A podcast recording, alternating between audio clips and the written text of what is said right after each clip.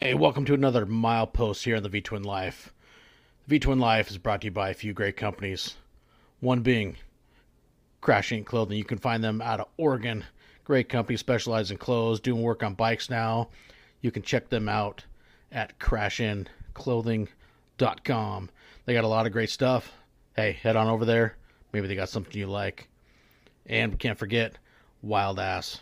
You like pounding miles, you like riding, you want to be in comfort and maybe strap a wild ass into your ass and ride with an air cushion and be comfortable for hours. And can't forget Custom Dynamics, leading the industry in lighting LED technology. Man, these guys got some great stuff. So head on over to Custom Dynamics and check it out. Now, let's get to another milepost of the V Twin Life. Hey, what is going on, everybody? Thanks for tuning in to another Sunday here in the V Twin Life. We got a good friend that I'm honored been made. You know, we became pretty good friends on some riding together. This guy, I mean, Frank. Everybody knows Frank. Mister Watch Out for us does a lot of riding. He's always posting some great pictures. And tell you what, when you go riding with this guy, and it's comical to see him the way. I mean, we're going through corners. I remember in Monsters Over Mountains, Frank's landing off the side of his bike. He's snapping pictures and you know does a lot of photography stuff for his Hog chapter. And just an amazing guy, a great friend, and a guy that just absolutely loves riding. So let's uh let's bring Frank into it. What is going on, buddy? Hey, just having fun. Uh, it's been about what eight months or so before since we talked about doing this, so it's about time I'm on here. I think it's been longer than that, but yeah, Maybe, yeah, it, has been a while. yeah, I was kind of nervous to do this, but you know we've been chatting it up here, so here we are. Well, it's it's a lot of fun in a way, you know it's almost kind of like you're face to face. I mean, granted, we're not sitting across, you know, the table or sitting around a fire somewhere enjoying it, but in a way, you can be face to face through, you know, the great technology that we have now through the old interwebs, and it's a lot of fun. That's right. Enjoying a cup of decaf coffee for my uh, neurologist orders. So, cheers. There we go. There we go. I got the old ten barrel for right now, but yeah, yeah, coffee at work too. I like coffee in the mornings. Yeah, well, people ask me with decaf, you know, what's the point? But you know, you still got to have something warm. You gotta, you know, enjoy the flavor some days. So.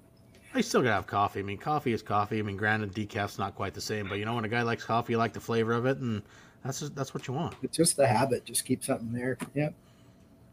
So I used to drink tons of regular coffee, tons of soda, but you know, just keep the keep the tradition going. There you go. So let's uh, kind of dive into this how I like to a lot of people. So where did motorcycles come to life, Frank? Where did you find life on two wheels? Well, that's a, a, kind of a strange question.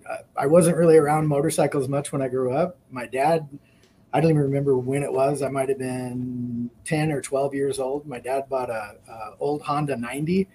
It was red. I remember. I think it might have been a CL 90 or something like that. I know it had the little, like a girl's bike, little crossbar in the middle.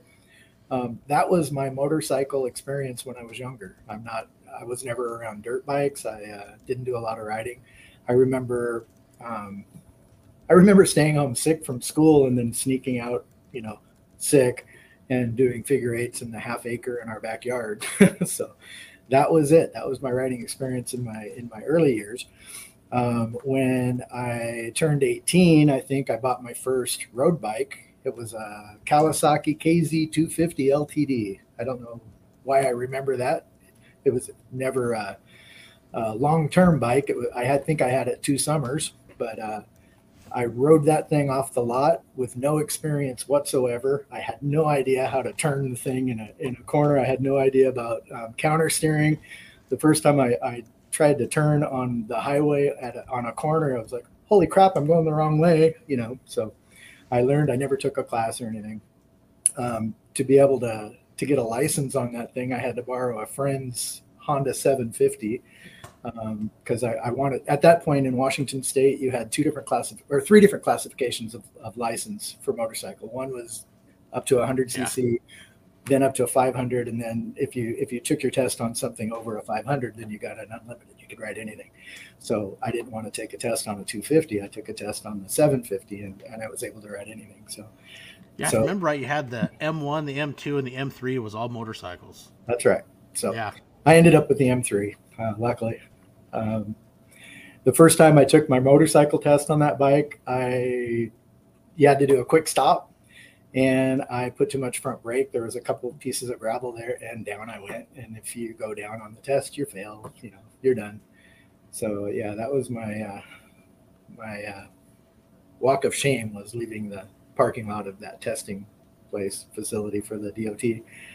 But I didn't give up. I went back and passed it and rode that bike um, until I moved to New York. Um, back in my, I think I was 19. I went for a job with a church that I belonged to. Um, moved to New York and didn't want to take my bike with me. Uh, I wasn't crazy enough at that point to try to ride a motorcycle in New York. I lived about 10 minutes outside of New York City line uh, on Long Island on what was laughingly, not really laughingly, but seriously called the world's largest parking lot, which is the Long Island Expressway. Um, when I moved to New York, I sold that bike to my brother, so he took it over. Uh, spent five years in New York.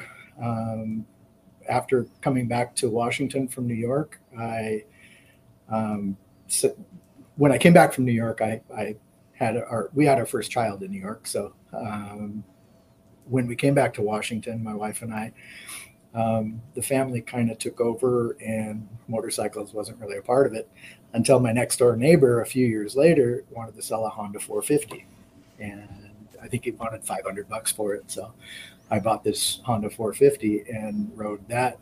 What, what's weird is I don't remember getting rid of that bike. Honestly, I have no idea what happened to that bike. I don't know where it is now. I don't. Um, I rode it for I don't know one, two, three years. I can't even tell you right now. But again, my wife wasn't real fond of the idea of me riding. I would take our what six year old son on it occasionally, just around the parking lot, you know, or the, the alley up and down, and she didn't want anything to do with that. So um, the bike kind of went away for 24 years. I had nothing to do with motorcycles for 24 years. Then in 2017, I started getting the itch again.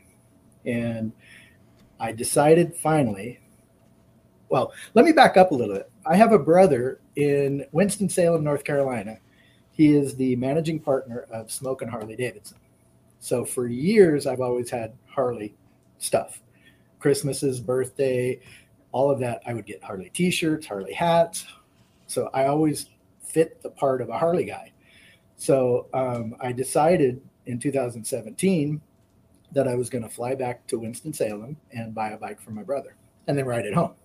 You know, 24 years off a motorcycle, I was going to ride 2,600 miles home on a bike that I'd never never been on before. Sounded like a good idea, anyway. Heck yeah! The day I decided I was going to buy the plane ticket, I had lunch with my dad here in, in Yakima. I live in, in Central Washington. Um, what am I? Five hours away from you? Four and a half hours away from you? Maybe. Yeah, right around there. Yeah. So my dad and I are at lunch, and I get a phone call, and it's my son who was using my car.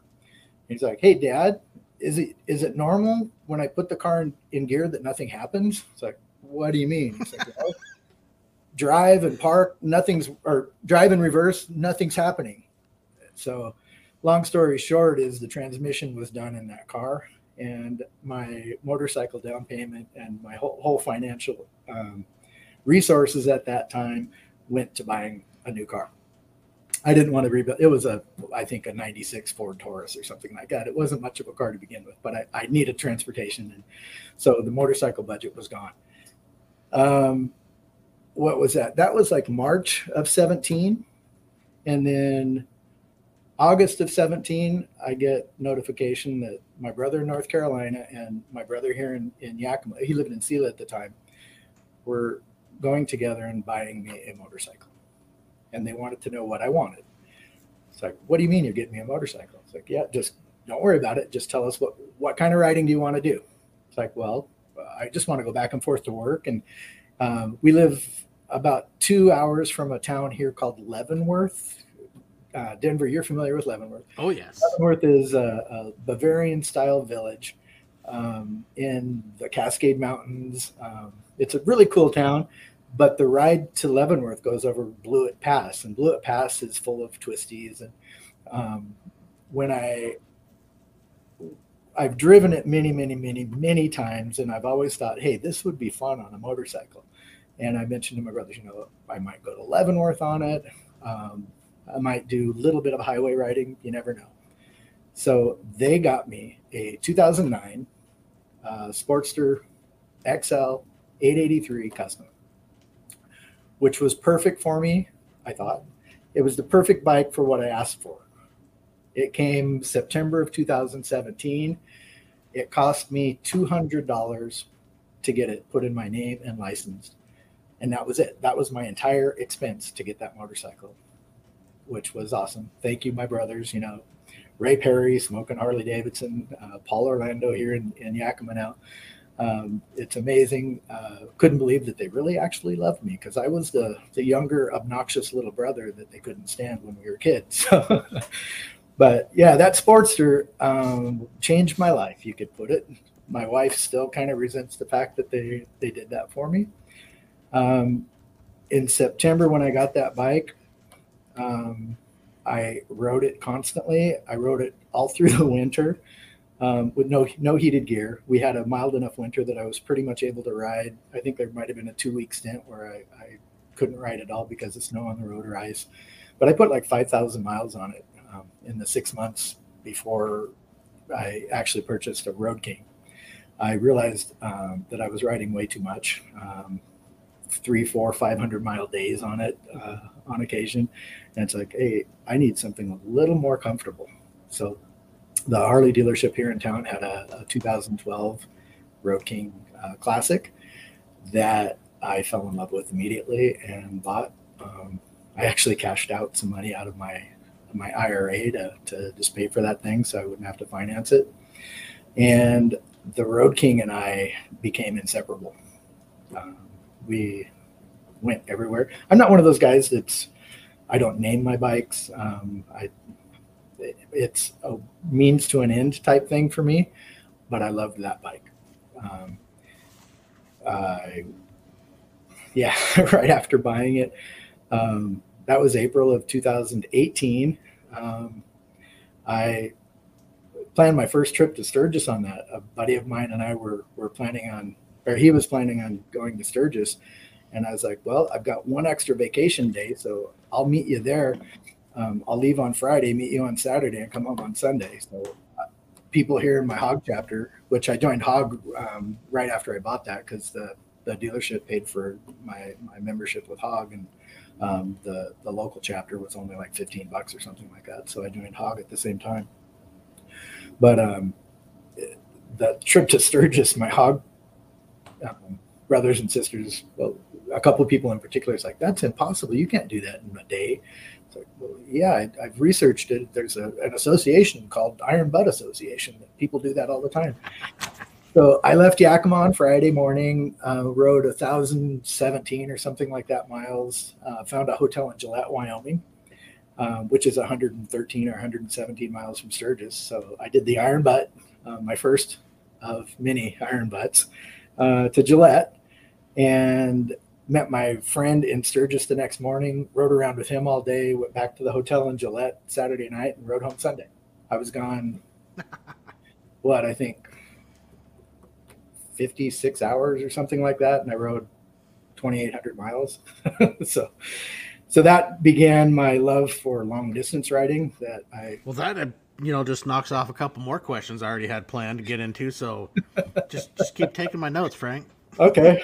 Well, what else do you want to know? What else is on your on your notes? No, no, this is great. No, because you know that's kind of was a you know where I wanted to lead into. It's like you know kind of where do you find the passion for long distance and and kind of what got you tuned into you know the IBA. So no, this is awesome, man. Yeah, yeah. The Iron Butt Associate. You know, I just I. What's funny is, um, before I got my Sportster, my wife and I took a, a car trip. We went to um, we did, I think it was 28 states. Um, we were going to visit my brother. Um, we ended up in, um, shoot, all over the, the eastern seaboard. We ended up in, in Winston-Salem, drove to Orlando. We went to Disney World. And then my brother, or I'm sorry, um, then we, we went down to the Grand Canyon and then home. So I think we were 7,200 miles or something like that on the car trip. But while we were in um, North Carolina visiting my brother, my brother already had the idea of giving me the bike, and he kind of wanted to test me to see if he thought I could handle a motorcycle. So he wanted to take me out for a ride. Um, he, being the dealer principal of the Harley dealership, he could just take any bike he wanted home. So he had this Street Glide CVO that he was riding at that time. Um, and his personal bike was, a, I think it was a 99 Fat Boy, beautiful bike. But he had me ride his Fat Boy, and he took me out on these back country roads through through North Carolina, through the Winston Salem area. And again, I had not been on a motorcycle in 24 years. That was the first motorcycle ride that I had been on in 24 years, and I was freaked out by it. I was scared. I, I again forgotten about counter steering, and I could turn right okay, but my left turns were were sucky, and he didn't realize it that I was like nervous the entire ride. We were, you know, 50, 55 mile an hour corners and stuff, and the whole time I was freaking out. When we finished that ride, he must have realized that, or he must have I must have passed his test. Let's put it that way, because he ended up um, buying me the motorcycle later. But um, I told my wife that night, um, I don't know if I want this. I don't know if I can do this. This kind of scared me. So, cut to what two months, three months later, when the bike showed up, and then you know, everything changed because I I got right back into it. But uh, yeah, that I wasn't sure if if I really wanted to do that or not. I, I can remember that feeling of wow, this is a lot. so, but the Fat Boy was kind of a fun. I've I've ridden a couple. Well, one Fat Boy. I almost bought a Fat Boy when I was looking at the Road King, but um, yeah, the Fat Boy doesn't scare me anymore. But anyway, so you that. went, the, you went from the Sportster to a Fat Boy, then a Road King. Well, I rode my brother's Fat Boy. Okay. Just on a, I don't know, we might have gone 40 miles. Mm-hmm. So, again, I think he was just testing me to see if if I would pass his um, safety test to see if he would buy me the bike. Right. Because he, he and my other brother were were probably at that point already talking about doing this for me. It was a surprise to me. I didn't know about I didn't know about it until I think two weeks before they shipped the bike from North Carolina. So and then it took five weeks for the bike to arrive. So it was Oh about Jesus. Yeah. But my bike came from uh, my brother's dealership in North Carolina. It was a trade-in that he had. So Is that now? That's not the one you're on now, is it? That was yeah, one that's the sporty that I still have. Oh, okay. The sporty. that bike is very sentimental to me because it was a gift to me. Um, it'll be handed down to my. I have a 17 year old son, Jacob, that um, now that he's 17 doesn't want to ride with dad, but once he's um, he, he's not in a hurry to get a driver's license either yet. But um, once he gets a license, he has expressed interest in taking over the sporty. So that sporty's earmarked for him. But right Oh, now, I use it as my backup, or um, I've also told. Well, last year, one of my hog chapter guys, um, his ultra was down for about two months, and he used my Sportster for the two months he was down. So I use it. I, you know, it's very sentimental to me, but I've got no investment into it, so I'm, I'm willing to share it with people that need it. So, Yeah, that's so- cool. And it, it's funny because you know, big guy, little tiny bike. He was happy to be to be able to keep riding, but he was happy also to get his bike back and not have to ride that thing. But, you Oh, I'm it, sure. it, it kept him riding. So, I even offered it to you. This is true. Yeah. But and you know, people wanting to learn to ride motorcycles, I offer it to them. You know, it's a good learning bike. It's it's light relatively. It's like what? Is it? Six hundred pounds maybe. Yeah, If that. Yeah. Yeah. So um, people that um, are wanting to get their license but don't have a practice bike, I've offered it to them.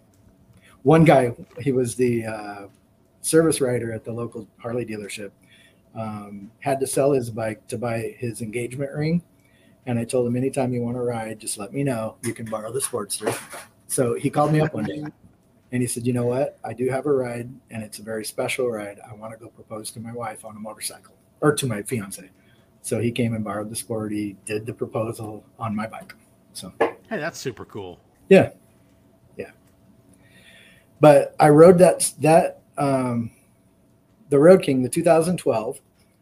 It had 14,800 miles on it when I bought it. I bought it with a three year ESP, extended service plan from Harley.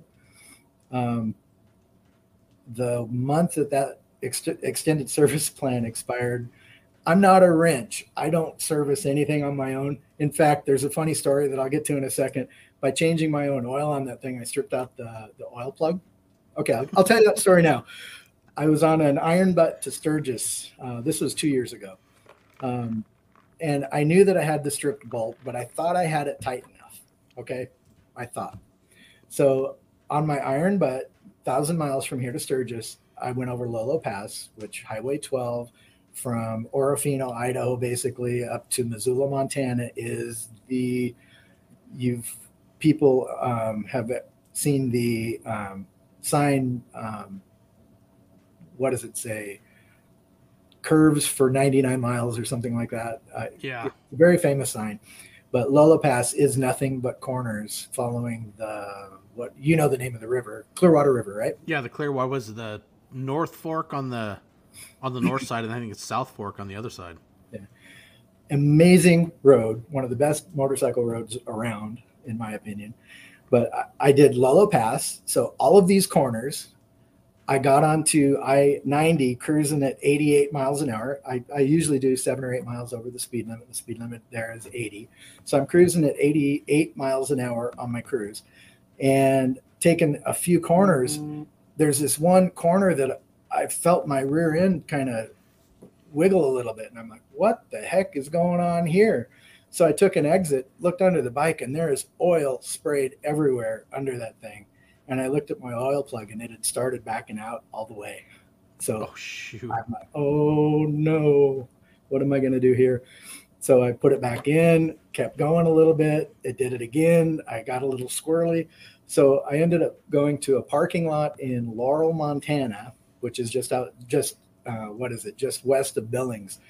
Um, ended up draining the oil and uh, JB welding that oil plug into my oil pan. Had to wait for the JB weld to dry. So it had what, according to the instructions, I needed four hours or so. So I slept. Um, yeah, I Hoka Hey style, styled it right there, or Iron Butt Hotel, whatever you want to call it, on the sidewalk at that uh, O'Reilly's Auto Parts while the JB Weld dried. In the morning, I filled it up with oil and finished the Sturgis. Um, that was like 800 miles into that iron butt. So that was one of my, I think, two iron butt, three, three iron butt failures that I didn't get to finish. But um, I cannot believe that uh, I didn't lose that oil plug and crash through all of those corners on Lolo Pass. You know, that could have been oh, kept. Yeah. Yeah. But the whole underside was, even the sidewalls of the tire were covered with oil. It's like, wow, that could have been bad. You got so, lucky. I very, very much so. So back to my original story. Um, I rode that bike uh, for the three years. Um, and when I traded it in for my 21 Road King, that bike had 93,000 plus miles on it. So from 14.8 to 93. So yeah, I rode, I rode it a fair bit. So, oh yeah.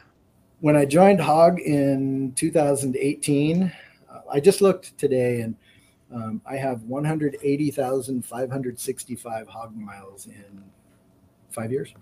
So that's pretty impressive. Yeah. Last year was officially 43 plus, but again, I loaned my Sportster out for a couple months and that guy rode it maybe 2000. So I had 41,000 miles last year. I'm no Hopper or I'm no Ken Andrews, but you know, I, I ride, I have fun. Hey, but I mean, that's still, you know, if you look at the average, uh, you know, a lot of people, especially get online and look at bikes that for, for sale and look at the, the very minimal amount of miles they have.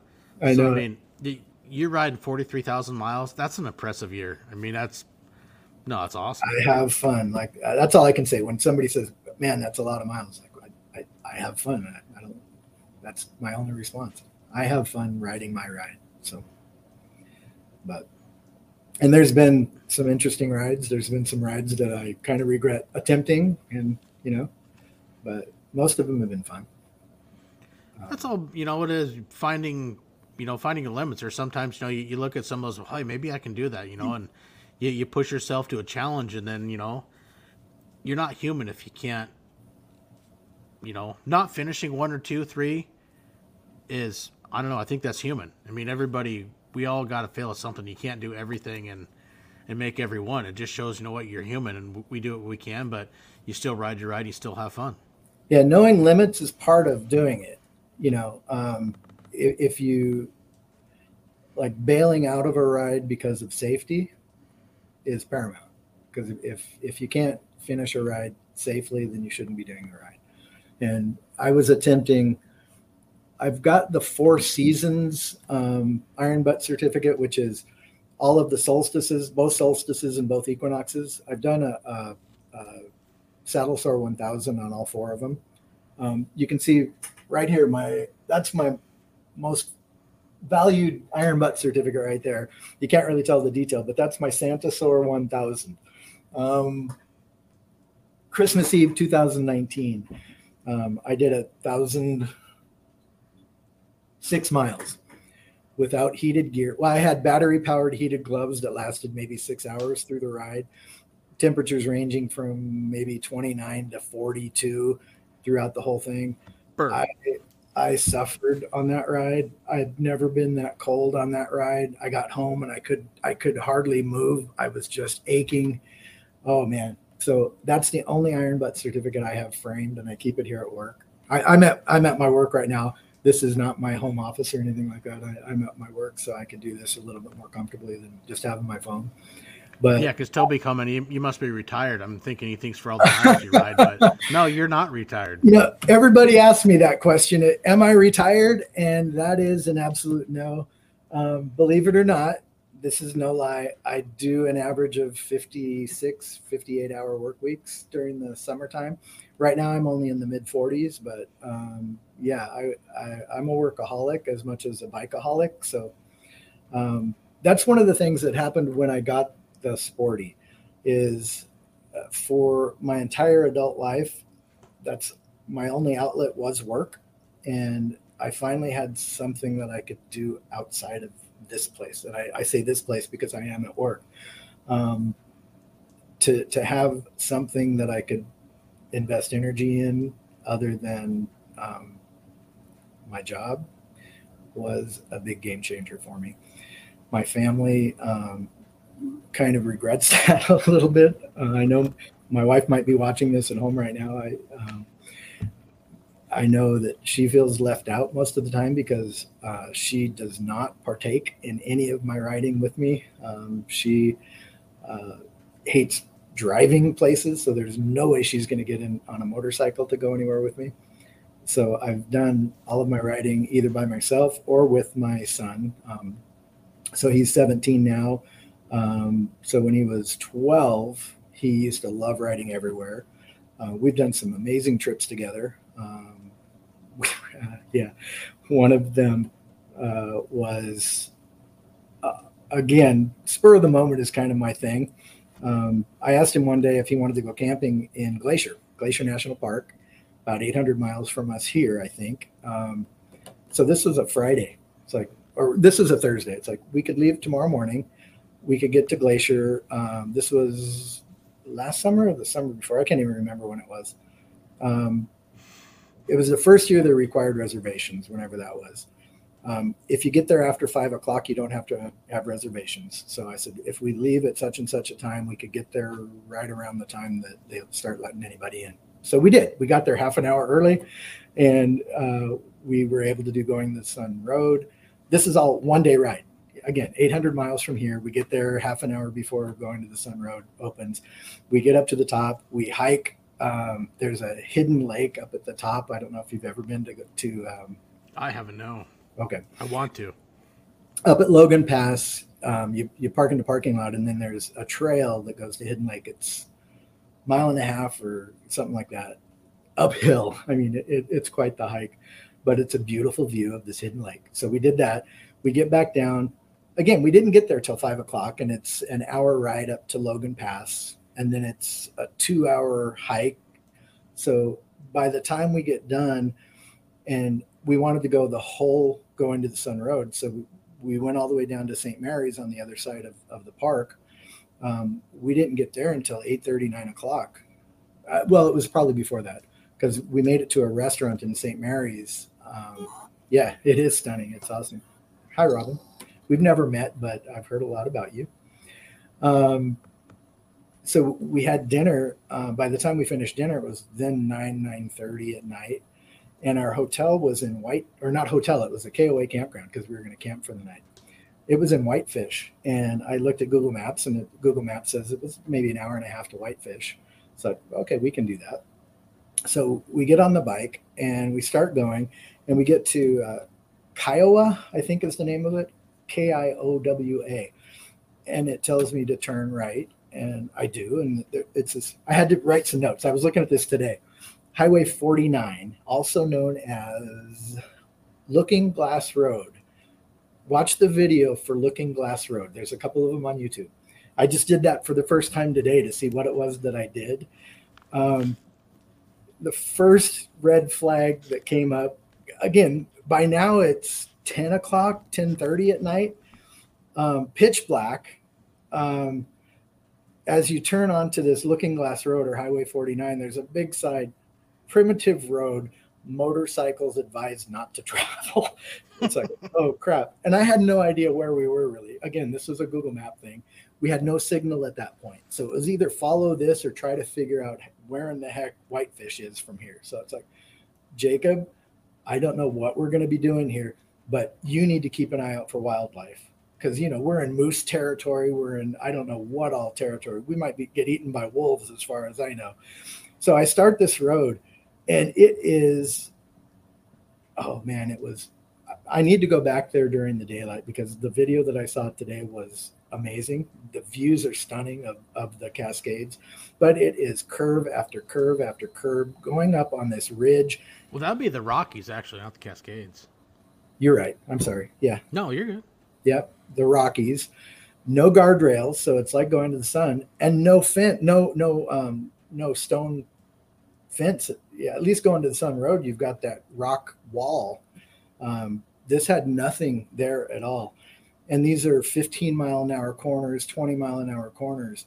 And it, it's only like 14 miles long but it was 14 of the most terrifying miles that i've ever ridden granted i had my what he was 15 maybe at the time um, i knew that if anything happened i'd suffer my wife's wrath and i even said to him don't tell your mom about this we have since she she knows about it so it's a surprise but oh man that that was terrifying. Um, by the light of the moon, I could see it might have been an 800 foot drop um, up on this ridge that we were. Um, and again, no guardrail, no nothing. It was just, and potholes, you know, dodging potholes while going around all of these corners to get to Highway 2. Um, yeah, by, I forget, Glacier Village or something like that. So we didn't get to that KOA until well past midnight. so and then the next day was great. We we uh, went down to Missoula and came home Lolo Pass. So we had a, a good weekend of it. But yeah, it, it, was sheer terror there for a moment. But that's all part of the adventure. And now you can look back and you got one, you know, that's one heck story. of a story. Yeah, yeah. But if anybody's ever done that Highway 49 or do it in the daylight, don't try to do it at midnight or uh, 10 o'clock at night anyway. There, Unless it's a good any, clear night and you're totally lit up by the moon, maybe it'll help. Or if you have custom dynamics. I had no custom dynamics at that point. Yeah, good point. Yeah. But that was probably one of the dumber dumber ones that I've done. Um, oh, I started to talk about the uh, the um, the seasons ride that I have with the Iron Butt. Um, so you do. I found out when I did my my fall equinox ride, um, I decided to do a bun burner gold, which is 1500 miles in 24 hours on fall equinox, September 21st of a couple years ago. And after I did that ride, I found out that to get the series award, although all the rides had to be the same length, and my other two rides at that point were um, thousand mile rides. So it's like, oh great, so now I've got a 1500 and I've got 2000. So I, I kind of messed up the series. So then I, I finally finished the thousand mile series. Now I've got one 1500 mile um, to start the next series over for the for the for the bun burners. So um, last year, not not 22, but 2021, I attempted a bun burner gold on um, winter solstice, and to to do the the the winter solstice ride, you have to be riding at some point on December 21st. So on December 20th, about nine o'clock at night, I left. Um, I knew that none of the mountain passes here were going to be passable. Uh, they all had snow on them.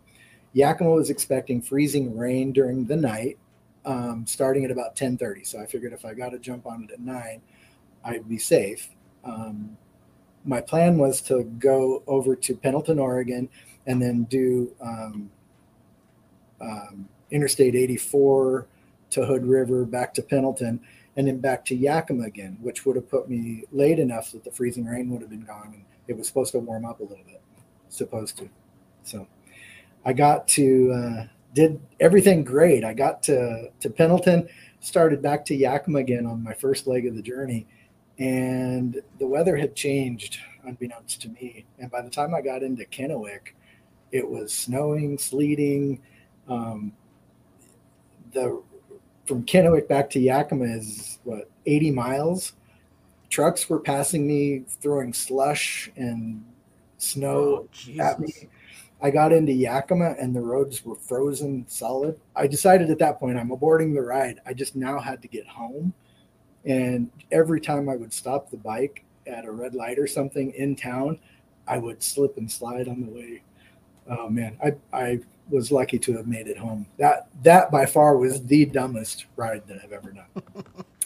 Had I stayed in, supposed to be yeah, absolutely.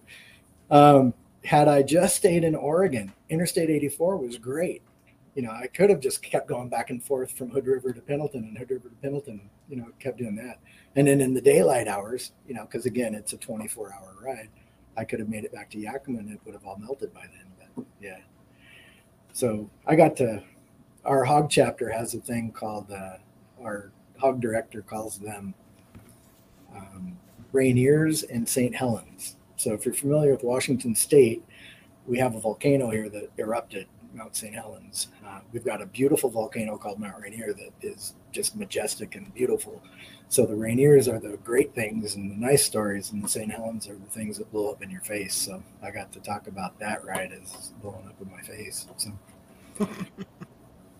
our hog chapter kind of uh, shakes their head at me sometimes. Just a crazy guy, but I ride my ride. That's right.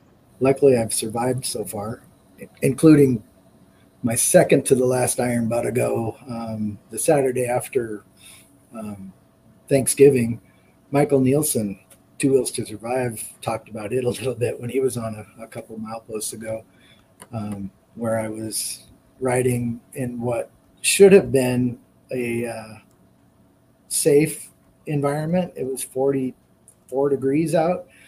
However, um, frozen roads tend to stay frozen in those temperatures in the shade, I found out. So down I went. The bike slides about 20 feet straight, and I slide about 20.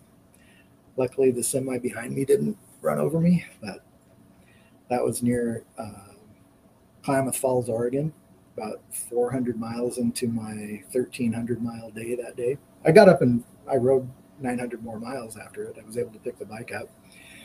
The insurance is paying, I think it's up to $4,800 on the damage on my bike to fix it right now. But got to say kudos to Harley Davidson Insurance because I had the first check made out within a week after the crash. Before the local, local Harley dealership hadn't even seen the bike yet. Um, the check was here. I took it to the dealership. Um, the two Harley mechanics here locally were um, one had knee replaced and the other one um, was on paternity leave. So they didn't have a Harley mechanic until the first week of January, and that's when they finally did the, the insurance estimate, the official estimate.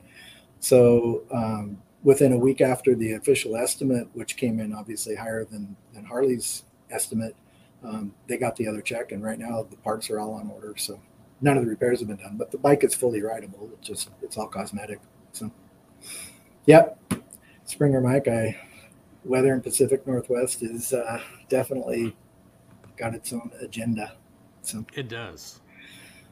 But we do dumb things. Uh, by the grace of God, we survive them, hopefully. But so far, so good. Um, New Year's Day, I, uh, for those of you that are Harley owner group people, if, if you belong to Hog, um, one of the 10 rides for thir- or for 23 locations is 20 miles from where I live. It's the, the Teapot Dome in Zillah, Washington. So um, if you're coming out to take your picture at the Teapot Dome, hit me up. But uh, I wanted to be the first guy in the nation to get the picture there. So I woke up, uh, I think I left my house a little after five in the morning that morning.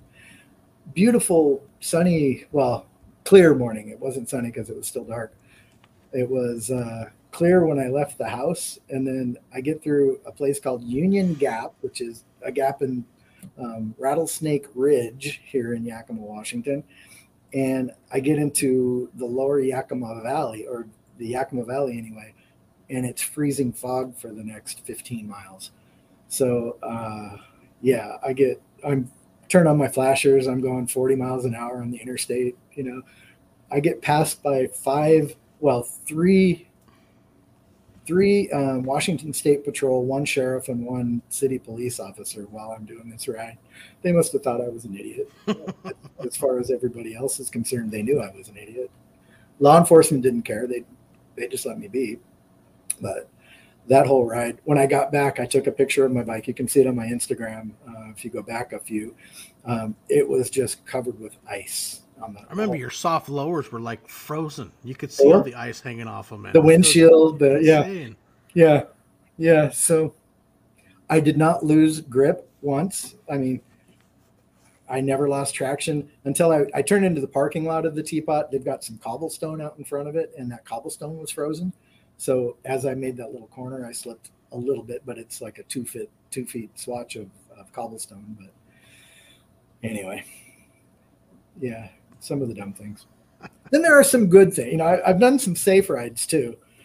Um, yeah, I did a uh, 7,700 mile trip last summer.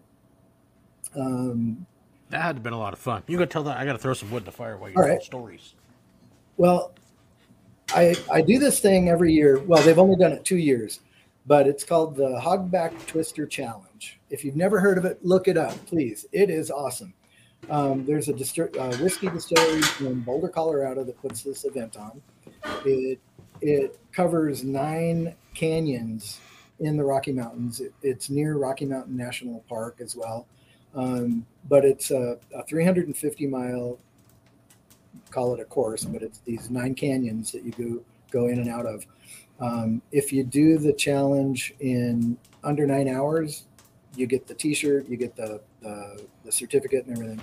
So I've done it the last two years. Last year, I invited my brother, my brother that lives in North Carolina. Um, I wanted to see if he he would meet me there, and he surprised me and said he would meet me there. So we started making plans. Okay, do we just meet in Boulder, or I could meet you in Amarillo? Because he told me his plan. Um, he was going to to stop at a couple places. One of them was Amarillo, Texas. So, so kind of in my head, I was like, well, I could meet him in Amarillo, or what if I just go all the way to Winston Salem and just ride with him? So that's what I planned on doing. So I left here, um, did an iron butt to Casper, Wyoming, and I did that Denver because of your trip um, going through the Grand Tetons.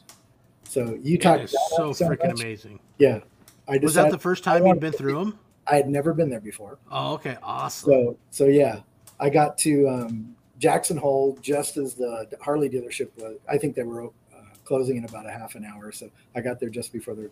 I collect Harley poker chips and you know the dealer um, photo check-ins and stuff like that. So, so I got to Jackson Hole, and then that Grand Teton from there to Casper was just glorious. It was it was fantastic. What struck me that you've never talked about, at least I've never heard you talk about, was the the flashing DOT signs from, think it was Wyoming at that point. I think I was already in Wyoming. Um, don't stop to look at the bears. Keep going, something like that. If you're in, do not get out of your vehicle around the bears or something like that. It's like, well, I'm not in a vehicle. I'm on a motorcycle. You know, what if a bear comes? So that was a little bit, you know, worrisome. But. Well, and the other comical one, which I mean, I'm sure you understand now, is like Hayden and I, we were coming down. I think we'd already went through Jackson Hole. We're heading south through part of the Yellowstone Valley, and all of a sudden came upon you know herd of buffalo everywhere. I mean, people are out of their cars looking at them, and I'd seen one. We are coming into a corner, and there's one behind a tree on the right, and I was on the left, Hayden was on the right. And I told him, hey, you know, kind of come wide. I'll swing out. There's a buffalo behind there, and Hayden's like, hey, you want to stop and take a selfie of the buffalo? And uh, you know, I'm I'm not right. I'm I'm not good so with much. that. Yeah, yeah. Well, this thing, I see you got your your do epic shirt hat. Excuse me. I end up wearing the shirt tonight, so you know. Yeah, mile monsters. Yeah, but um, that was, I think, they called it Teton Pass. I don't know if you did between Casper and and Jackson. Teton Pass, that is steep. Yeah. Holy crap! That was. Yeah. So I, I spent an overnight. I, I had a hotel in in Casper on this trip to North Carolina, and then I left Casper and I wanted to hit a couple of Harley spots for, for the uh, Ride 365. Uh, one of them was the Bagnell Dam in Lake of the Ozarks. So um, that was my next real stop of any importance, but that was only for dinner. I was there about midnight the next night. Um, still wasn't real tired, so I, I, kept going. I ended up a little bit past St. Louis before I stopped to sleep, and I slept for about two hours on a, a bench outside of a Harley dealership, someplace in Illinois. I, I, don't even remember the name of the town. Great hobo camping. Yeah, and then I went from there to um, I wanted to go to Mammoth Caves because that's another 10 ride for 22 last year. So I did Mammoth Caves, um, which is only about an hour and a half from Tail of the Dragon. Um, on my previous trip in the car that I talked about, um, I drove the Tail of the Dragon and I wanted to do it on the bike now. So I did Tail of the Dragon. Um, uh, Denver alluded to the fact that I, I like to take pictures while I'm writing. Um, I rode um, more than half of the tail of the dragon one handed. Now, I don't say that to brag. I'm just, I do this. Um, I can't even ride my, my Sportster one handed like I do the Road King. The Road King just fits me to the point where one handed corners, um, I can drag floorboards one handed, and I did on the tail of the dragon. But I was taking pictures of the guys in front of me and behind me for that matter, because you can you can turn the phone around. But with my iPhone in my left hand and my hand on, on the, the throttle and the, the front brake, um, I don't know. I'll, I'll shift. I, I, read a couple of um, YouTube videos where you could shift without the clutch. Um, so I, I, do that pretty frequently, you know, just clunk and then, you know, upshifting is a lot easier than a downshift if you're going from second to first, but um, I'll do that so I don't have to use the clutch. So um, Actually, today I was going through some of the videos and pictures, trying to make a file to do a little video from when we did Monsters Over Mountains, and I got a bunch of videos. We're coming down off of uh, the backside of Chinook down the switchbacks. There's video. I mean, you're leaning off your bike, yeah, taking pictures, and actually have one.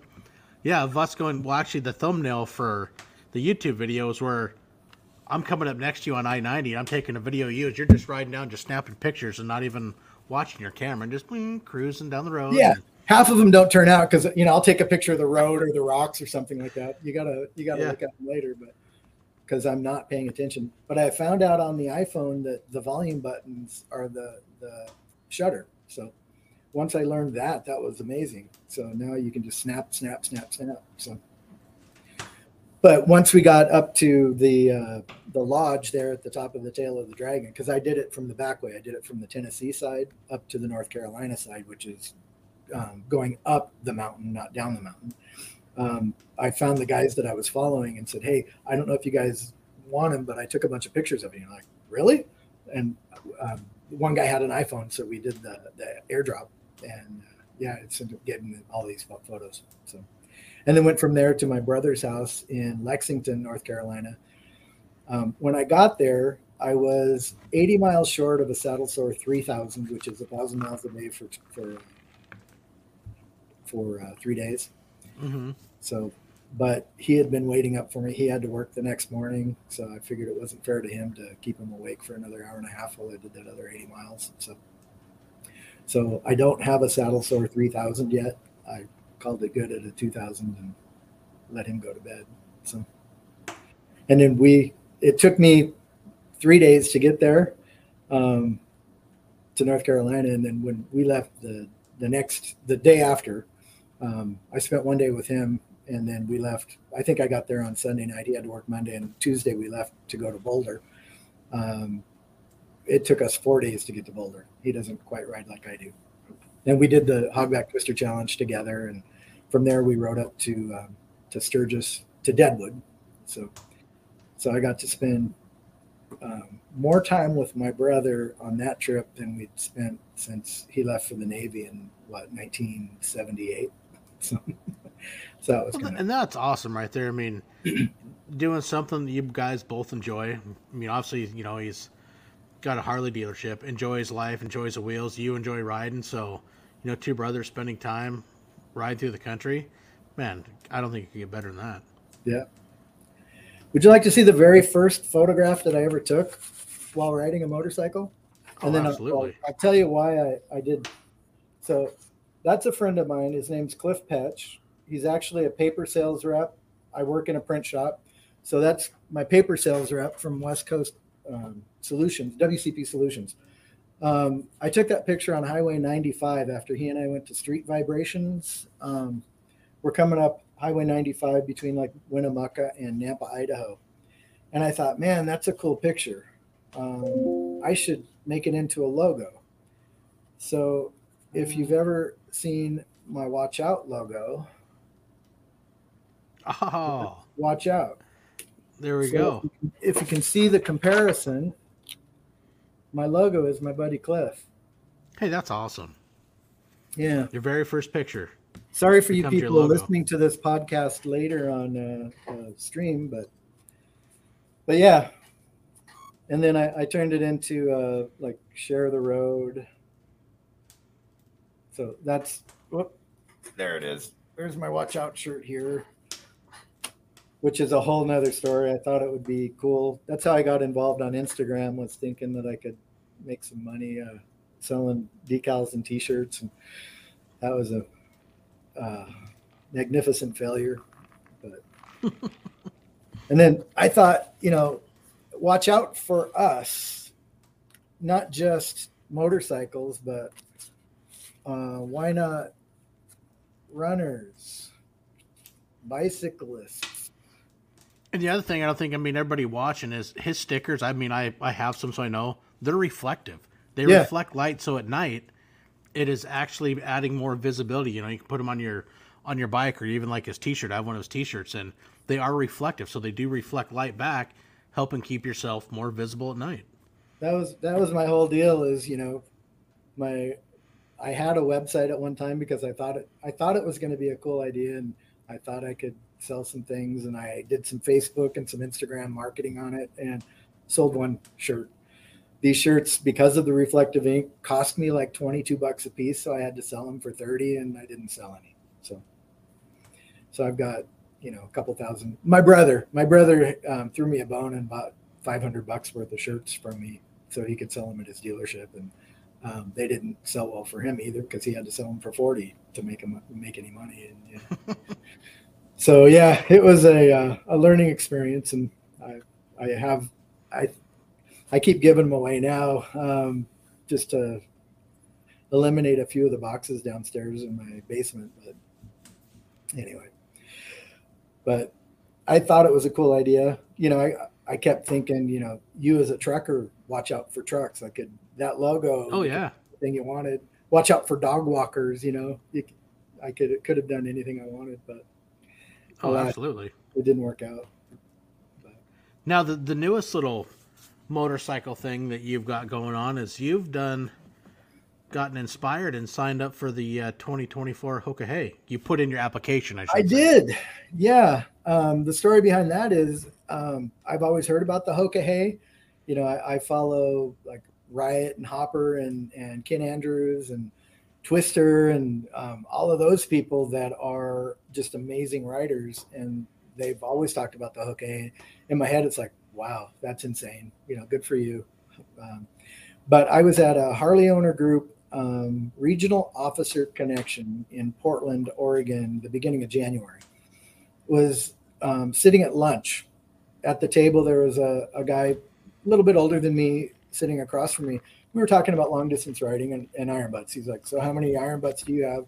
At that time, I had 21. Um, last Friday, I did number 22. So, I'm up to 22 certified rides. But um, the guy's name was Greg Laird, I think it was, um, from Portland, and he said uh, he stopped counting when he when he got to about forty. He still does them, but he doesn't certify them anymore. And uh, I did the Hoka Hey too, and it's like, wait, wait a minute, you you did the Hoka Hey?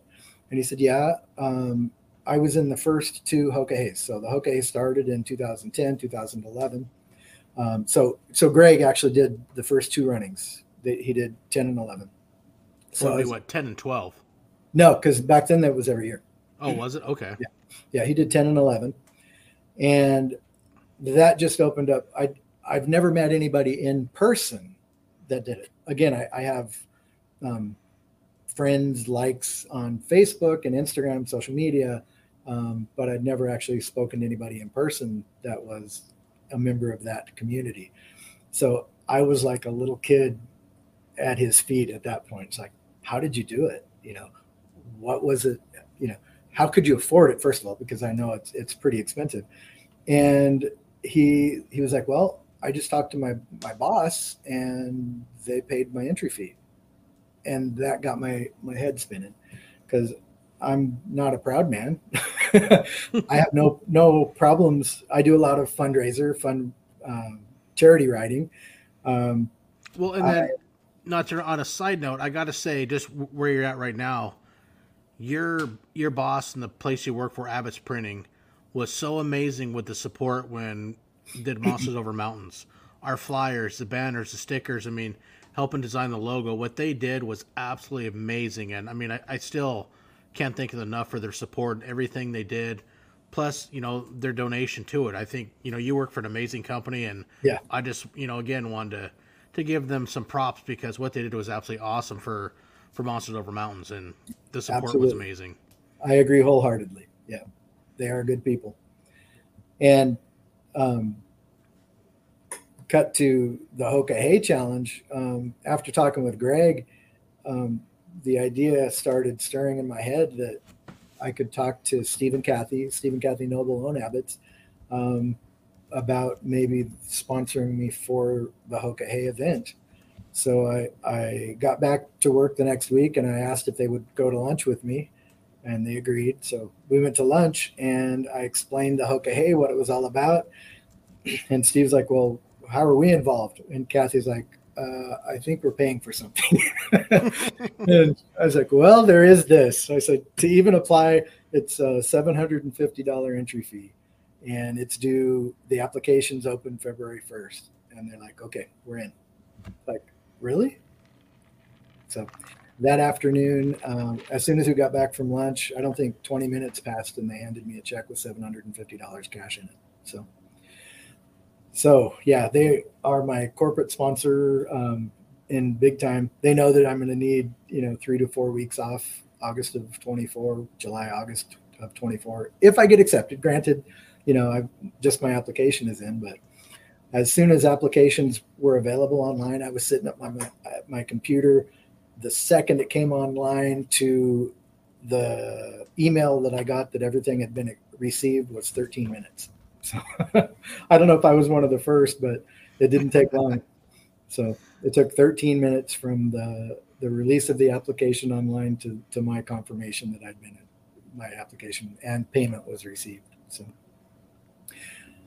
So I'm a little anxious for that. Um, I when I bought my Road King, my brand new my my brand new one, I should say, Um, my 21 Road King last Thursday just had its 75,000 mile um, service on it. And Eastside Harley Davidson in Bellevue, Washington needs a, a shout out, if I may.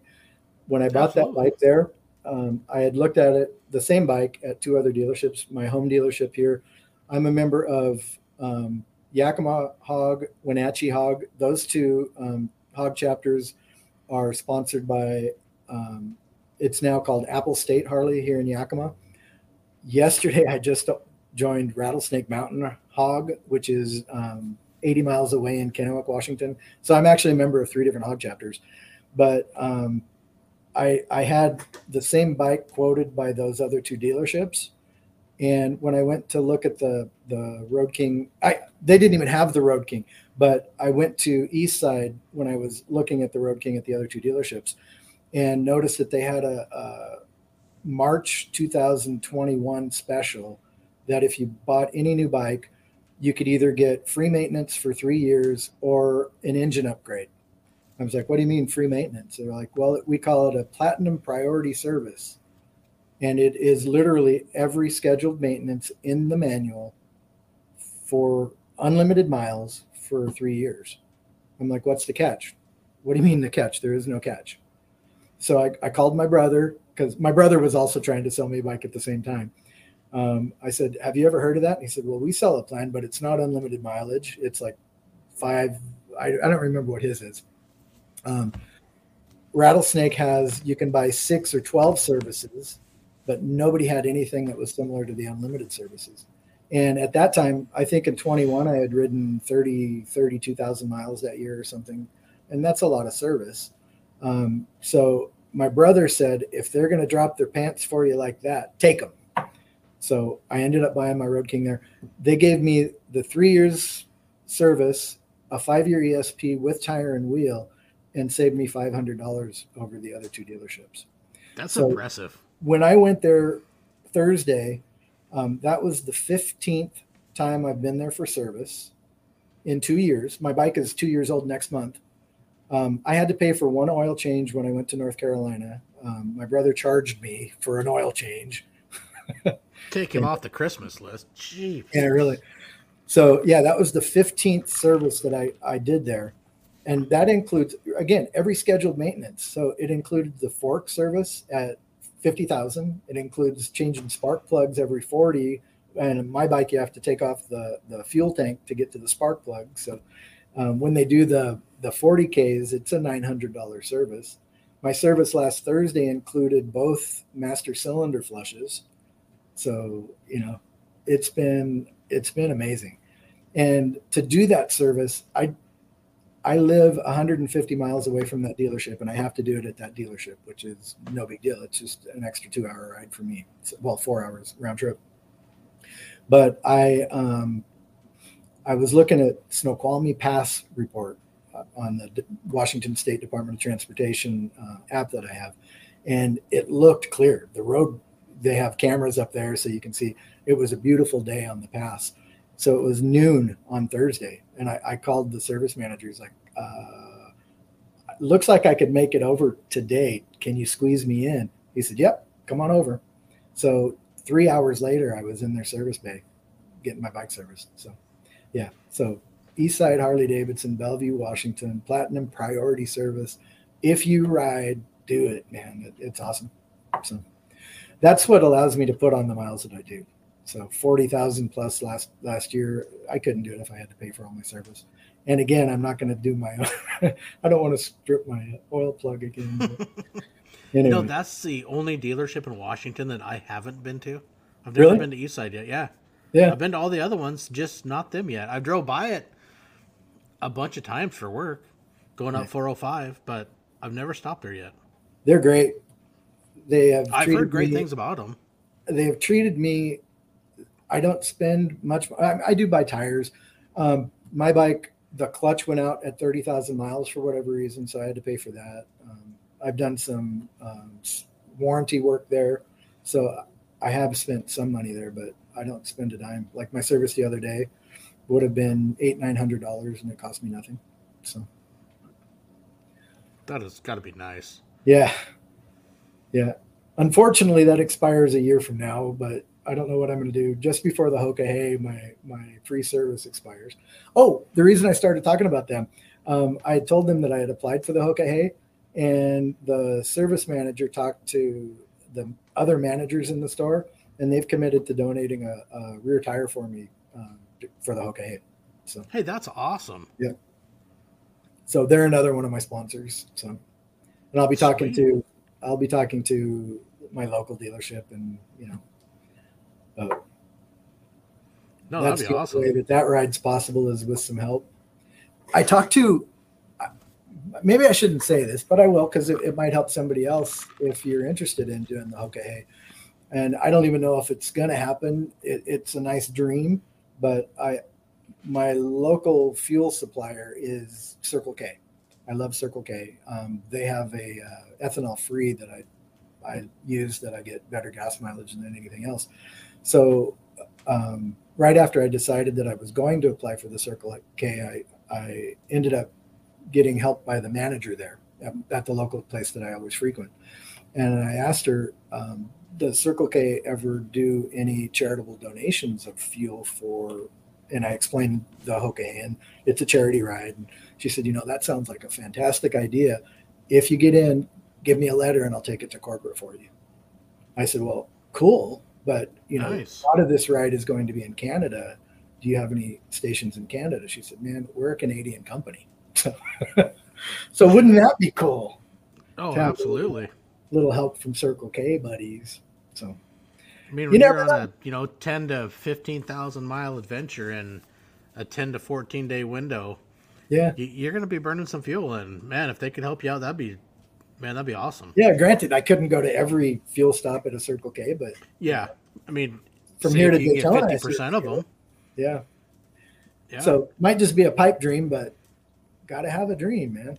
hey, every bit helps, and you know what's the worst thing that somebody can say is no. It's you know I kind of, in a way, you know, like doing this. I mean, I've sent, you know, messages to people, requests, and what's the worst somebody can say is no, I'm not interested. Hey, cool, you know, thank you for your time, but you never know until you try. Yeah, you don't ask, you get nothing.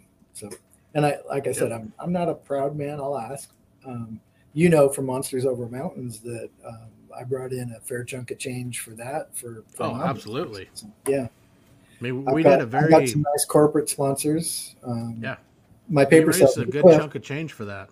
Yeah, Cliff and his company is already they've committed to I think it's like three hundred and fifty dollars of my travel expenses. So my hog chapters have said they'll have fundraisers. The local dealership will have fundraiser for me. So so yeah. So it's all good. be I even have an cool. idea that I, I talked to you, Denver, about is uh, raffling off not raffling, but I'll I have no tattoos. I have no ink on my body at all. And being a mile monster, monster number 51, by the way, um, doing the mile monster logo somewhere on my body if I raise enough money for it, you know, I'm willing to Heck do yeah. whatever. Like, like Riot, you know, cutting his hair. If he raises enough money, he'll do whatever.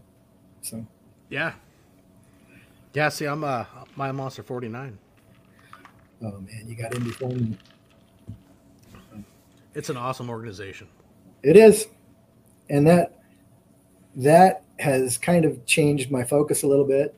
I used to do back in 19, 19 my second Iron Butt ride. I organized a charity ride with the local hog chapter. Nine of us did an event called um, Ride for Your Cause. That was my big thing. I, I, I organized it. I, I named it. Um, I used that. That's actually how this logo came out. It was Ride for Your with the motorcycle in the Your. So with Cliff in the Your. Um, I nine of us rode to um, Copper Canyon Harley Davidson in Butte. I think it's Butte, Montana, and back.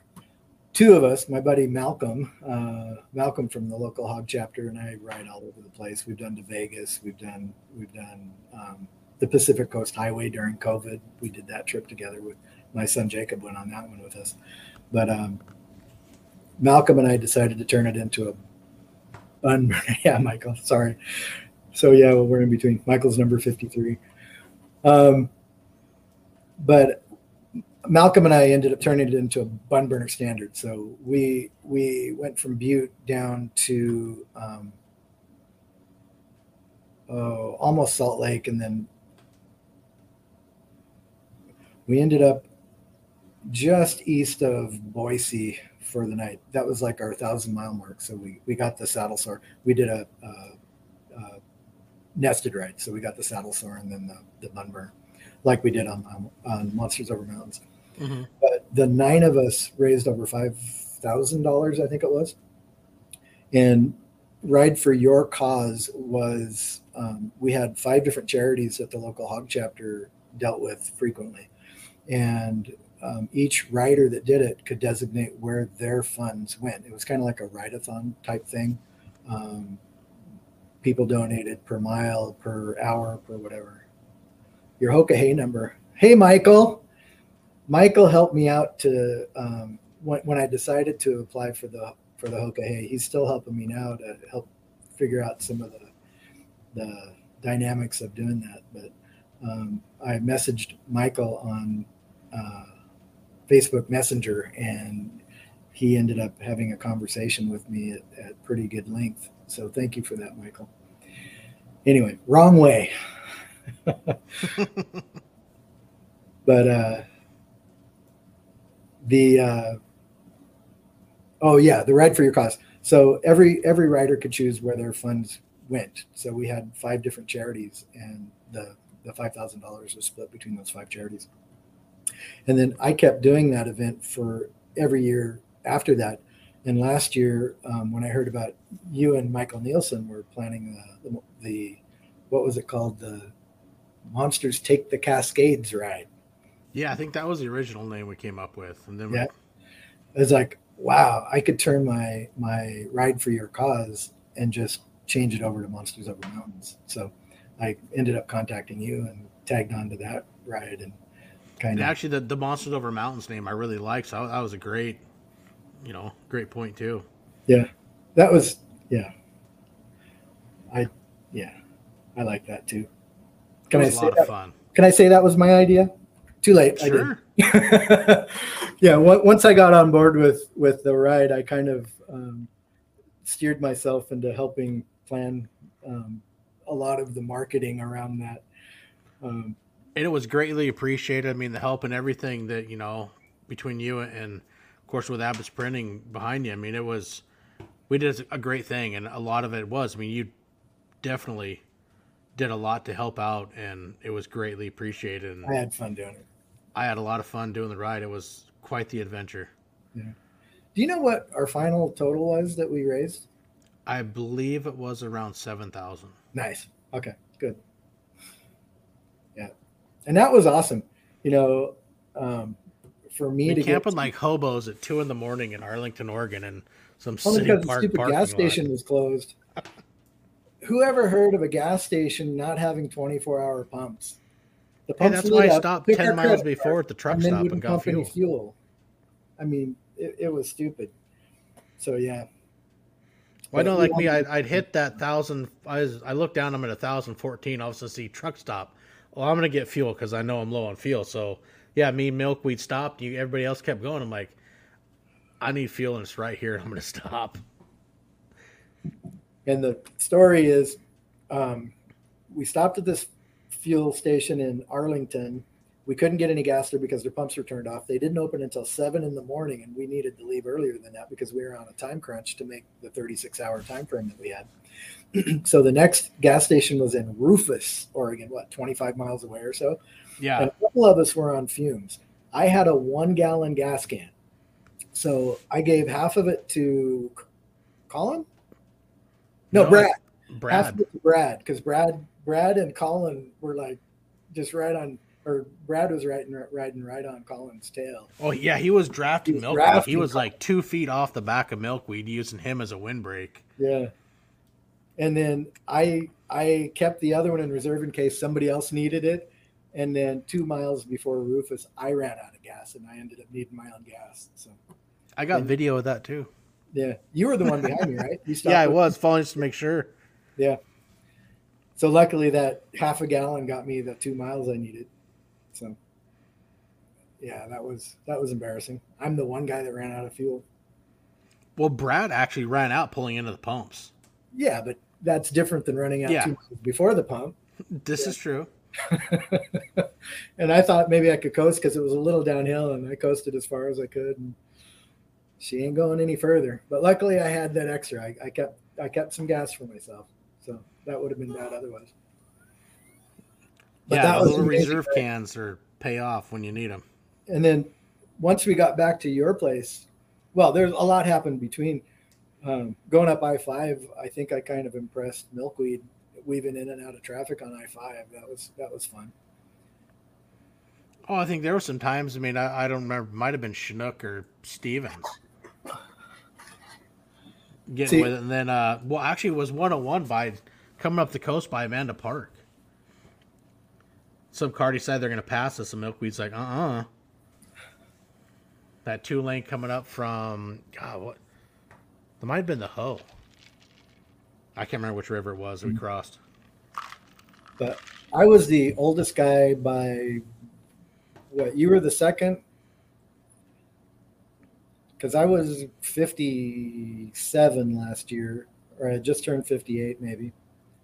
Yeah, because your birthday was just like within days of it. Yeah. Or the the day after. It was the day after I got back. It was Okay. Monday. We we finished the ride on Sunday. Yeah. Yeah. So I was the oldest guy by ten years, maybe. Yeah, because I'm 44 Oh, by longer For- than that. for another six weeks. Yeah. That's why uh, Milkweed called me Old Man Frank. So I kind of I wore that badge proudly there.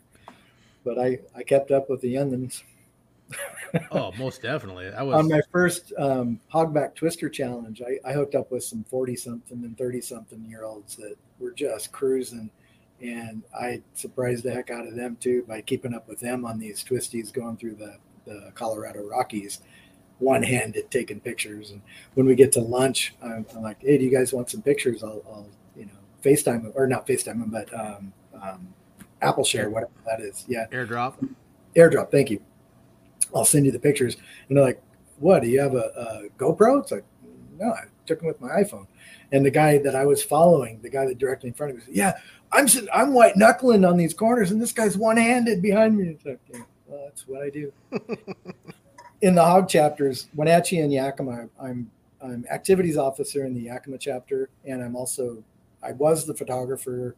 Um, I'm the backup photographer now, and I'm also the photographer in the Wenatchee chapter. So when I go on rides with the, the hog chapters, I'm, I'm the guy, you know, taking pictures. And like like Denver said, I'm leaning off and I'm, you know, reaching out as far as I can to take pictures around the corners. So Now, do you actually have a lanyard on your phone by chance to just No, I just wrist? No.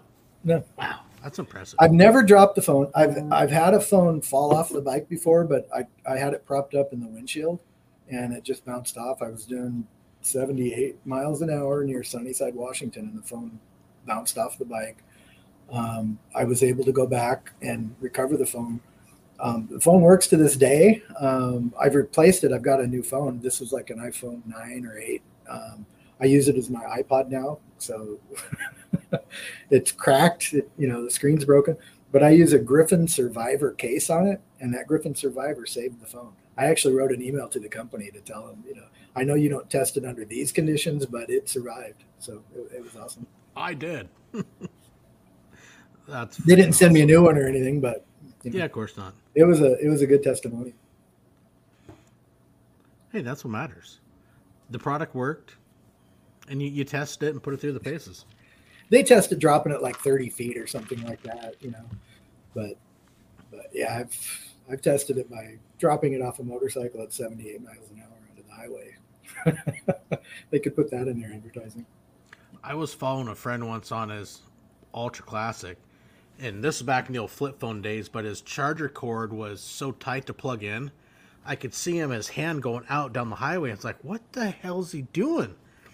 And about the third time he stopped, I got him next to him. Was like, what the hell is that? He's like, my phone fell off, was bouncing off the highway. He goes, I'm trying to grab it, still connected to the charger cord. Oh, that's a good cord The cord never came out, but yeah, his phone was pretty cheese grated. But Huh. it's like, Yeah, damn. I think mine mine would have come out of the charger at that point. But anyway, Yeah. So- So, Well, shoot, Frank, that's been a lot of fun. I've enjoyed Yeah. this. Yeah, it was. Uh, I don't know what I was worried about. Exactly.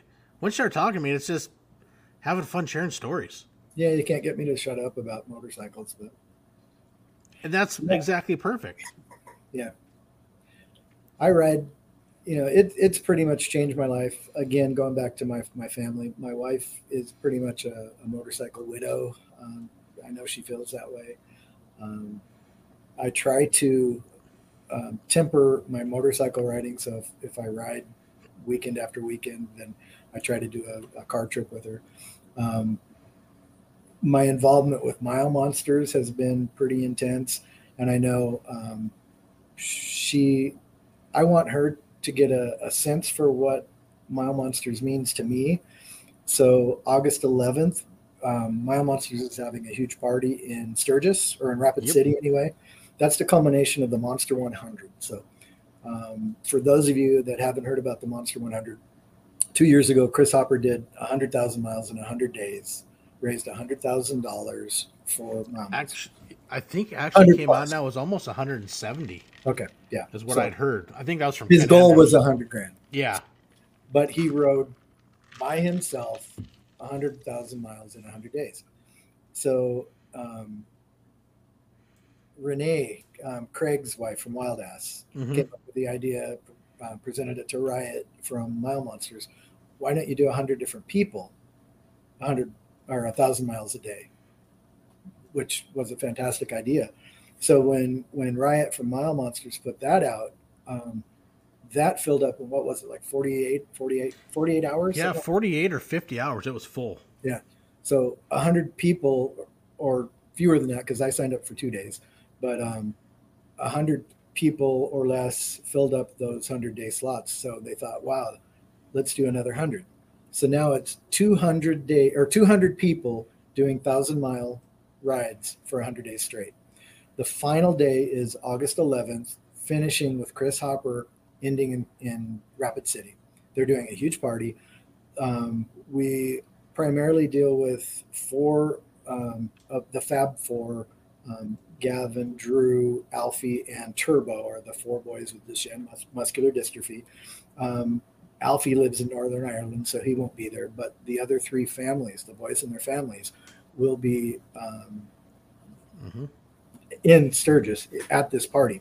So again, my wife won't ride. She won't have anything to do with the motorcycle. So for me to get her to do anything, it's a car trip. So I told her if she'll come with me, we'll drive. We'll go to Sturgis. I would like her to see what it is we do. So we are driving. Um, I found a hotel in Rapid City for 79 bucks a night. I did that in Oh, shit. November. As soon as I heard about the party, I, I was like, okay, I'm going to make the reservation. Then I'll see Perfect. if my wife would go. If not, then it's a motorcycle trip. But my wife agreed that you know she'd rather be part of something than nothing. So, so my No, wife, that's awesome. my son Jacob, and I will be driving to Sturgis and or to Rapid City anyway for that party, so she can meet the people. So I can meet the people. I've never met Riot personally. I've never met anybody personally. I don't think you have either. You've you've Yeah, I have because I was over there. Oh, the that's right. You went to Okay. okay. Hey, start Yeah. That's right. Yeah, so I got to meet you know Hopper and Twister, Riot, Craig. I mean, Yeah. uh, there's I've so many Craig. people I got to meet, and I, I believe I met Michael. But I mean, there's some. I forgot some of the people. There were so many people there, and it's like overwhelming. And looking at people's stuff, and you, you start looking at some of these bikes how they got set up, and it's like you know the old kid in a candy store. It's like, man, this is just awesome, and seeing how people set their stuff up for because it's such a an amazing ride Yeah. and seeing how I mean everybody's different. They have them set up for different aspects of what fits them, and seeing everybody set up and man, it was a lot of fun. And of course, I ended up being stuck there all day because my bike was broken, but Yeah, it was awesome. Yeah, I met Craig last year at Sturgis because um, I mentioned that I had to get my oil changed in North Carolina at my brother's dealership, and his um, service tech didn't realize my wild ass was sitting on the passenger on the back seat of my bike because I don't keep it strapped on. I'm worried about somebody cutting the straps and stealing the thing, so I Mhm. just I put it there and then I put it in my saddle saddlebag. In this particular case, I laid it on the back seat, and the guy didn't realize it was there, and he went out for the test ride after the the oil change and it blew off and he, he never did find it so my brother ended up um, buying me another wild ass. I, I had called you for Craig's number to make sure that Craig was going to be there early because we were going to be there the week before. And so I actually got to meet Craig and Renee, and I forget their the, the other lady that that works. with- Callie. Yeah, yeah. Yep. So yeah, so Craig's the one um, Hoka Hey guy that I have met uh, be, before I met uh, Greg at this. Uh, They're super cool. I, I mean, I probably talk to Craig once a week. He's an awesome guy. I mean, great friend, and a lot of fun. Looking forward to hanging out with him when I. that that whole community just impresses the heck out of me. I'm gonna. I have plans to go to the rendezvous in New Mexico in April, or I think it's June. April is the taco run. If I can swing that one, I'd like to go to the taco run in Oklahoma. But if you want to go for a couple little rides with me, uh, let's talk. Yeah. Medicine Park, Oklahoma for a taco run. We'll go have a taco, turn around, and come home. Thousand That's miles like- for a taco. That's like 1300 or, or no, no, no, no. That one's 1700 miles from here. The one in New Mexico is only 13. So that's just a day ride, dude. Yeah, yeah. That's what Craig said for his memorial. It's just a day ride. Yeah, Yeah. we can do that. That's another one. Yeah. I'd like to do Craig's memorial ride just just for the heck of it. But there's a lot of bucket list things. I'd like to do a 4810, which Hoka Hey might might take that desire out of me, but That would be a cool adventure. The 48 and 10 would be really cool. I do the Hey, Mike says if we come to come to the taco run, he has a cabin with an extra bed. cool. I might take you up on that, Michael. Yeah, Michael did. Yeah, we did meet up when we were there. if if the weather can cooperate i mean april is kind of iffy especially going through utah and going through um, a couple of the mountains. April passes. was iffy up here. We were getting snow in April this last year. It's like you've got to be kidding me. three or four mountain passes before i get to utah so yeah so that's kind of it, it's tentative at this point but But it's all fun. it would be fun Yeah, that it would be. So, well, shoot, Frank. Thanks for uh, you know finally coming on. I know we've been, God, I don't know, working on this for probably over a year, trying to figure out schedules and correlate and and do this, man. I'm really glad that we finally got to sit down and do a milepost yeah it's been enjoyable because you've surely passed plenty of mileposts. And what's funny, I mean, I can know a couple times where we've literally passed on the highway. That's right. I forgot about. Um, I went for a ride with my hog chapter director and his son to um, the Olympic National Park to Hurricane Ridge, which is what three miles from your place. Yeah. Hurricane Ridge is. I mean, it's twenty miles Up to get up the the ridge. Olympics, yeah. But yeah, But I mean, Yeah. you have to go right by my house. yeah, yeah. And I then- remember you saying that you thought you passed me as we were leaving. So Yeah, and I remember there was one other time you were doing an early ride, and I think I passed you by Hood Canal at like five in the morning. sounds like me. Yeah, I do a lot of early morning rides. So I, I go to work at. Sorry, I'm, I'm prolonging this a little bit, but no, you're fine. people wonder how I get so many um, miles and I work full time. I start work at six in the morning, but I'll leave the house at three thirty and ride hundred miles before work. So um, that's kind of what I do during the summer. So Well, it's like for some of mine, like when I did my my first, you know, well, not Iron, but my ride one k in a day, I would I left at three thirty in the morning because I would rather ride areas that I'm very familiar with in the dark and give myself more daylight for riding areas that I'm not familiar with that I haven't ridden. So for Oh, me, yeah. if I'm doing some of these long rides, like I would rather leave early and give myself more daylight in the areas that I'm not familiar with. That's just you know my philosophy and how I like to do it. I like to leave early. I'll do the we call it the three pass ride, um, which is White Pass, Cayuse Pass, Chinook Pass. Hmm It's a 150 mile loop um, over some of the most beautiful areas of the Pacific Northwest. Oh, especially do it backwards. Go White's Pass to Cayuse, then go up the backside of Chinook, up them switchbacks. Just I do it both ways, but I'll do that Yeah. after work. You know, leave work at 4:30, 5 o'clock, 6 o'clock sometimes in the summer, especially if it's 102, 103 degrees here. It's 80 up there, you know, just to cool off. So, Yeah. it's a, it's nice a cool off ride. Two and a half hour, three hour ride. So, but that's how I get so many miles. It's not all iron butt stuff. It's just a lot of short stuff, but a lot of short stuff. so, anyway, A lot of just having fun riding. yeah, just prioritizing, and I'll do that so that I can get home early enough, you know, to be home for dinner. And yeah, so that way The important stuff. it's not oh, my wife um, doesn't quite notice it at that point. So anyway, but yeah, this has you been fun. Thanks for having No, it me. has been. Oh, absolutely, man. I'm, I'm glad. Honestly, I'm really glad we finally did to you know get this set up because it's been a long time coming, and you know it, you're a guy that does plenty of riding. I know you have you know plenty of stories, and you know the bit of riding I've got to do with you. It's just it's a lot of fun. Enjoy your company and camaraderie and and your support for all that we do. Yeah, I'll keep it up. If you want to see some of these pictures that I'm talking about, like um, Tail of the Dragon, one handed, you know, those photos, um, my Instagram is Watch Out for Us.